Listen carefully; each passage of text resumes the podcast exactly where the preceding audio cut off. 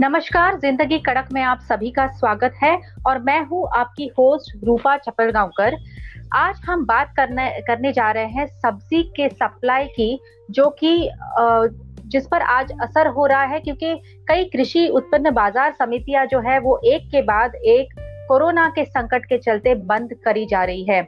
इसके वजह से जो है सब्ज़ी का जो सप्लाई है, जो शहरों को जाता है बड़े बड़े उन पर काफ़ी गहरा असर होते दिख रहा है।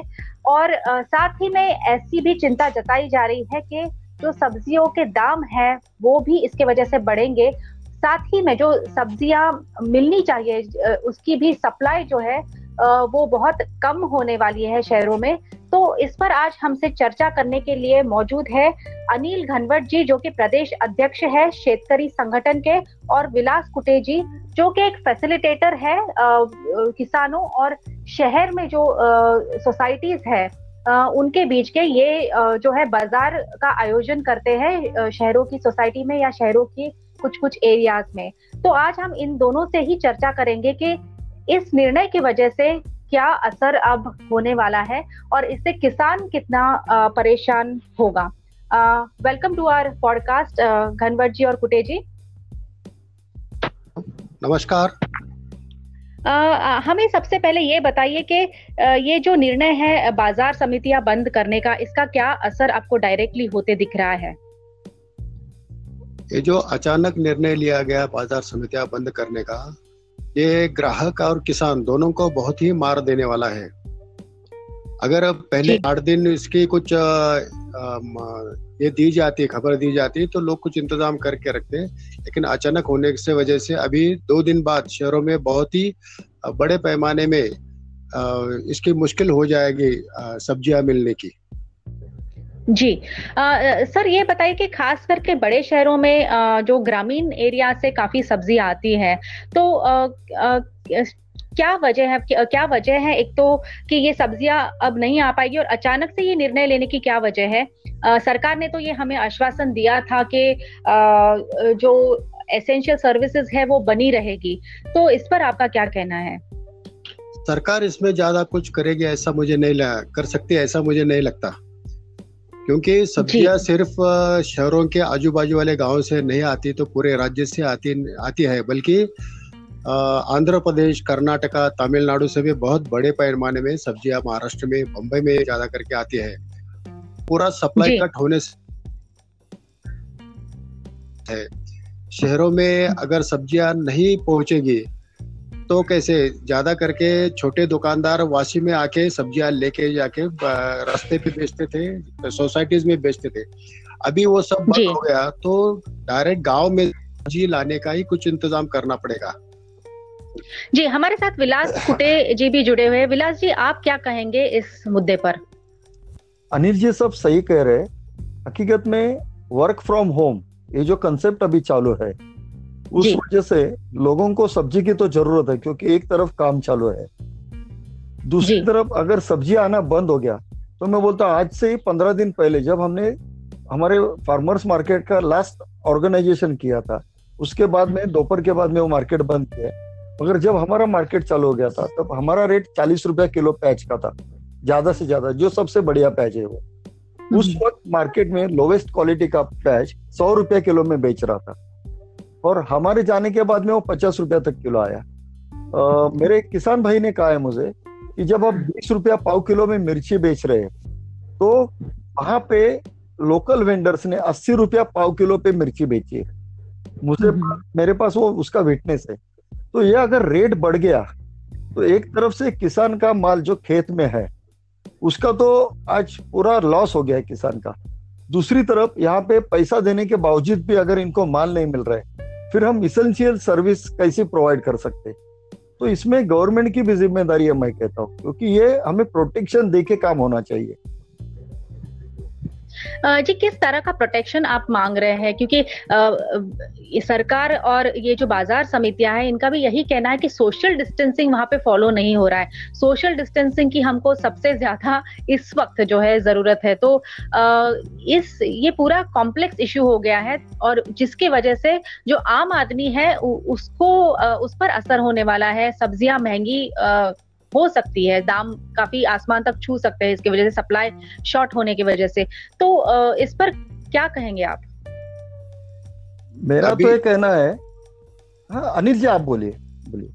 नहीं आज से ही दाम बढ़ने शुरू हो गए जो हमारे लोग वहाँ पर काम करते हैं पुना में तो उनके पास इतनी बड़ी डिमांड आ रही है और वो वो सप्लाई नहीं कर सकते इतनी बड़ी पैमाने में डिमांड आ रही है।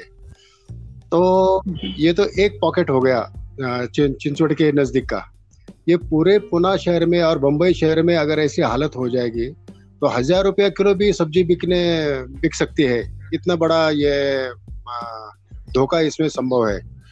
तो और ये सिटीज़ में जो प्रोटेक्शन की बात कर रही है मैडम तो अभी प्रोटेक्शन तो ये चाहिए कि जो ट्रांसपोर्ट व्हीकल से सब्ज़ियाँ लेने जाने वाली तो उनको पहले पासेस मिलने चाहिए और वो बहुत जल्द मिलने चाहिए। उसके लिए जो कुछ भी फॉर्मेलिटीज है वो बहुत तुरंत सॉल्व करके लोगों को ये देना चाहिए और उनमें पुलिस लोगों की कुछ दिक्कत नहीं होनी चाहिए।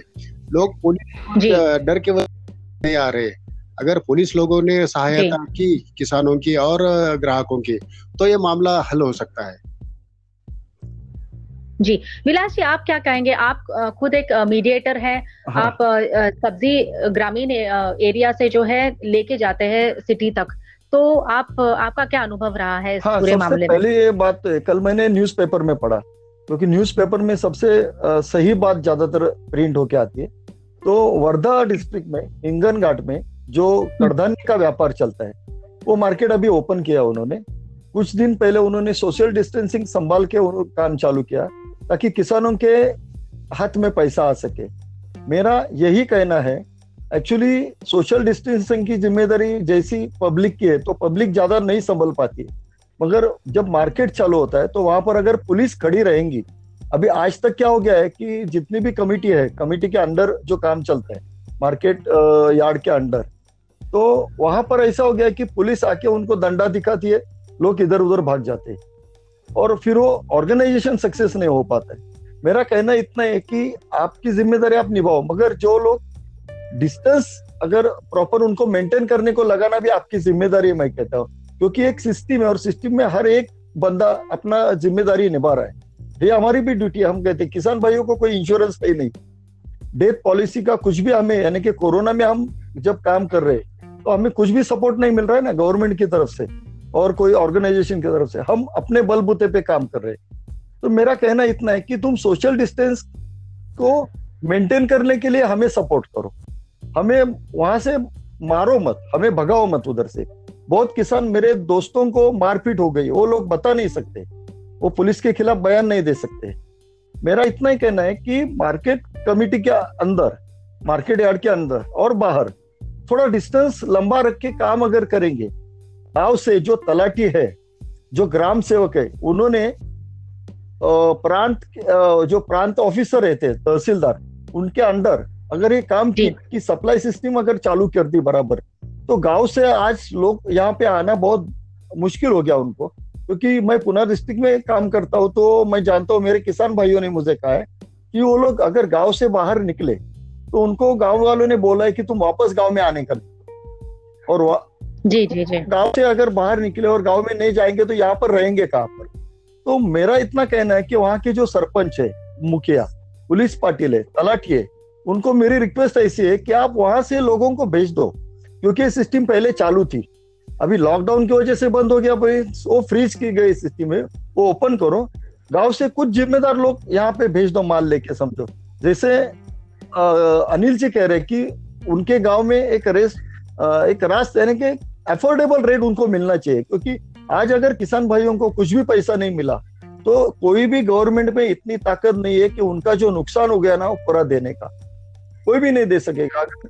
ग्रेप्स का आज एक एकड़ के पीछे पंद्रह लाख रुपए का खर्चा होता है। जी। कौन देगा? कौन सा गवर्नमेंट दे सकता है इनको? कौन सी इंस्टीट्यूट ऐसी दे सकती है कि दस एकड़ वाले को ये लोग डेढ़ कोटी नहीं दे सकते? आज हम देख रहे हैं कि बहुत प्रॉब्लम आ रहा है गाँव में नेटवर्क का प्रॉब्लम आ रहा है सब कुछ प्रॉब्लम आ रहा है। तो किसी के अकाउंट में कभी पैसा नहीं जमा होता है। तो वो तो पहले का प्रॉब्लम था। आज नया प्रॉब्लम जो है ना तो उसके लिए सॉल्यूशन इतना है कि गाँव के सब मुखिया लोगों ने एक साथ मिलके अभी गाँव में लेबर का भी प्रॉब्लम है। जो फ़सल में आई है वो निकालने के लिए प्रॉब्लम है। उनको लेबर नहीं मिल रहे। तो ये सब एज अ कोऑपरेटिव सेक्टर पे आज काम होना ज़रूरी है। और महाराष्ट्र का सबसे बड़ा एक हिस्टोरिकल ये काम चल रहा है कि कोऑपरेटिव सेक्टर में बहुत बड़ी डेवलपमेंट होगी। मगर वो कुछ लोगों के लिए हो गए। मैं बोलता हूँ आज वक्त ऐसा आया है कि पूरा गाँव एक साथ होके अगर किसी के गाँव किसी गाँव में किसी के आ, खेत में टोमेटो है तो गाँव के दस लोग जाके वो टोमेटो निकालना। फिर वहाँ के मुखिया ने एक ट्रांसपोर्ट व्हीकल फिक्स करना और कलेक्टर या प्रांत को बोल देना यानी कि उनके लेवल पे कि हम कहाँ भेजने का कहाँ की डिमांड है। फिर बंबई के कलेक्टर बोल सकते हैं हमें इधर इतना चाहिए पुणे के बोल सकते इतने पिंपरी चिंचवड़ के कह सकते इतने। तो वो ये सब सर्कुलेट होगा ना तो एक दो दिन में सिस्टम अपने आप काम चालू करेगी। और इसमें वहाँ पे प्रोडक्शन करने वाले वो वहाँ पर ही रुकेंगे। बराबर? कोरोना का कुछ प्रॉब्लम नहीं आएगा। वहाँ से जो ट्रांसपोर्ट करने वाले वो जब अपने गाँव में वापस जाएँगे तो उन्होंने अगर प्रिकॉशन लिया और गाँव वालों ने उधर देख लिया कि ये लोग प्रिकॉशन ले रहे तो गाँव में उसका भी इफ़ेक्ट नहीं होगा। और हमें यहाँ सप्लाई मिलेगा। आज क्या हो रहा है? मुझे जब मेरे दोस्तों के फ़ोन आते हैं, यानी कि सोसाइटी के इस मीडियम से मुझे फ़ोन आते लोग, लोगों का ऐसा लगता है, जब सप्लाई कम पड़ता है तो बोलते आप हमारे, इसका गैर फ़ायदा ले रहे हम कभी भी रेट ज़्यादा नहीं लेते, मगर उनको जो सप्लाई हम देने में अगर कामयाब नहीं हो गए तो उन लोगों को लगता है कि एक तो हमारा काम चालू है। हमको पुलिस कमिश्नर यहाँ के पिंपरी चिंचोड़ के पुलिस कमिश्नर ने सोसाइटी चेयरमैन को एक लेटर दे दिया है। उसमें उनको स्पेसिफिकली मेंशन किया है कि सोसाइटी के गेट के बाहर सोसाइटी का कोई भी रेसिडेंशियल आएगा तो चेयरमैन के ऊपर कानूनी कार्रवाई होगी। जी जी ऑर्डर फॉलो कर रहे अगर कोई बंदे को तो इसका इसका मतलब है कि शासकीय प्रशासकीय लेवल पर बहुत ज़्यादा ऑर्गेनाइजेशन की इसके लिए ज़रूरत पड़ेगी। आ, हमारे साथ अनिल जी है। अनिल जी ये बताइए कि आपने कोई रिप्रेजेंटेशन सरकार आ, को किया है इस बारे में? कि आपने आश्वासित किया है सरकार को कि नहीं अगर हम सोशल डिस्टेंसिंग फॉलो करेंगे तो ये जो बाज़ार समितियाँ हैं इनको बंद नहीं करना पड़ेगा या फिर तो कोई आश्वासन कोई मुझे तो ये बताने में खुशी होगी कि हिंगन घाट की जो मार्केट कमेटी है वो शेतकरी संगठन के अंदर चलती है और उन्होंने इनिशिएटिव लिया है और वो काम चालू हुआ है। जिस जिस तरह से सभी मार्केट कमिटीज में वो हर रोज सौ ट्रक को एक ये देते हैं कूपन देते हैं और उनको एस एम भेजते हैं, इतने टाइम में आपका माल लेके आओ। और सोशल सोशल डिस्टेंसिंग का सब पूरा पालन करके वहाँ बिक्री हो रही है, किसानों को पैसा मिल रहा है। दूसरी बात यह है कि शहरों में दो तबके हैं, एक सोसाइटी में रहने वाला जी। और दूसरा एक तत्व है वो झुग्गी झोपड़ियों में रहता है चौल में रहता है। उनका रोज का धंधा करने के बाद उनके पास पैसा आता है। तो अभी उनका धंधा बंद हो गया एक महीना हो गया तो उनके पास खरीद भी नहीं है। अगर लोग लेके भी जाए तो उनके पास पैसा नहीं है खरीदने के लिए। देहातों में आके तो, आ, तो जी। देहातों में आके वो माल लेके जा, ले जाके उनको सप्लाई करना पड़ेगा। और जिनके पास पैसा है, उन लोगों ने अपनी टीम बनानी है, जो ये कोऑर्डिनेट करेगी। जो यहाँ से पैसा इकट्ठा करके गाँव जाएगी, वहाँ पैसे दे के माल खरीदे करके डिस्ट्रीब्यूशन करेगी। इस तरह से अगर काम होगा तो गवर्नमेंट पे कम से कम लोड आके। सब लोग अच्छी तरह से ये कोरोना से बाहर निकल सकते हैं, ऐसा मुझे लगता है। तो आप, आपका ये कहना है कि जल्द से जल्द इस, इसमें सरकार ने कोई कदम उठाने चाहिए, नहीं तो बहुत गहराता जाएगा ये संकट, जो सब्ज़ी सप्लाई है। सब्ज़ी तो हमारे डेली रूटीन का एक बहुत बड़ा अहम हिस्सा है। तो ज़रूर मतलब अगर ये इसका सप्लाई बंद हो गया तो हम सभी लोग जो है संकट में आ सकते हैं। धन्यवाद विलास जी और अनिल जी हमसे बात करने के लिए। और आप सुनते रहिए हमारा पॉडकास्ट ज़िंदगी कड़क। Thank you thank you for listening every धन्यवाद जी। अनिल जी आपको भी शुभेच्छा।